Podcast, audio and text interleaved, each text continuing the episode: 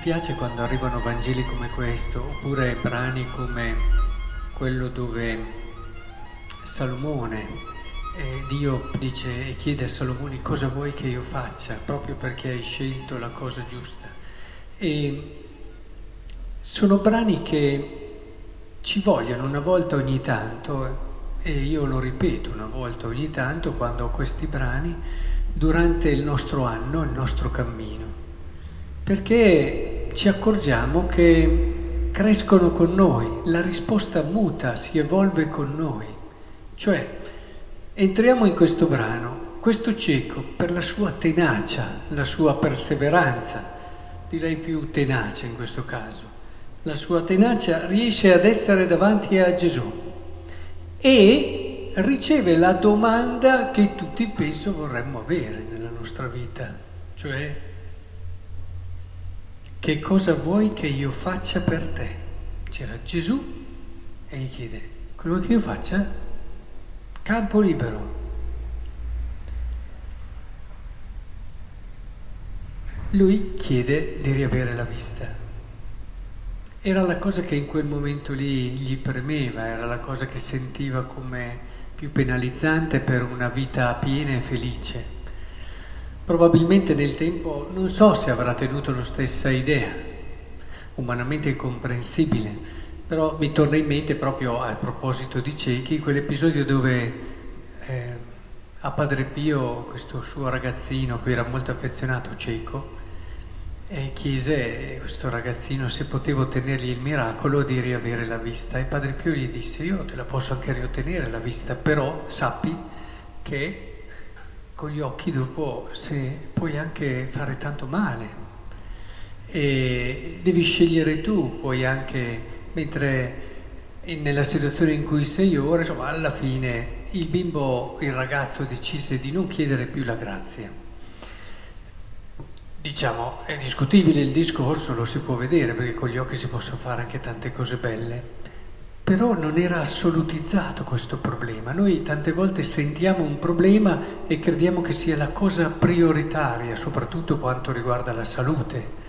E, però provate a pensarci, se noi avessimo l'occasione della vita, dove Gesù ci chiede davvero che cosa voglia che noi facciamo per cosa chiederemmo? cosa gli chiederemmo? Se poi questa fosse un'occasione unica, e non credo che adesso a questo cieco gli sia capitata tante altre volte questa possibilità. In base alla risposta, ecco che si capisce la persona, la maturità. È un bel test questo che possiamo fare su noi stessi. Io credo che dieci anni fa avrei risposto in un modo, cinque anni fa in un altro, e oggi in un altro ancora, magari nella stessa linea, però è normale che questa risposta cresca con la nostra maturazione. Più siamo maturi, più viviamo di fede, più la nostra risposta esprime questa maturità. È chiaro che se c'è una persona malata, istintivamente viene da chiedere di guarire, ma è davvero la grazia più importante la cosa fondamentale, la cosa che si, dopo che sei guarito però hai tante altre difficoltà o problemi. Ad esempio Salomone quando eh, gli chiese la sapienza.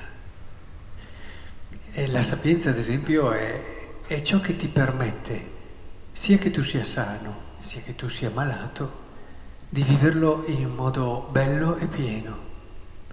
E anche questo ci deve fare pensare.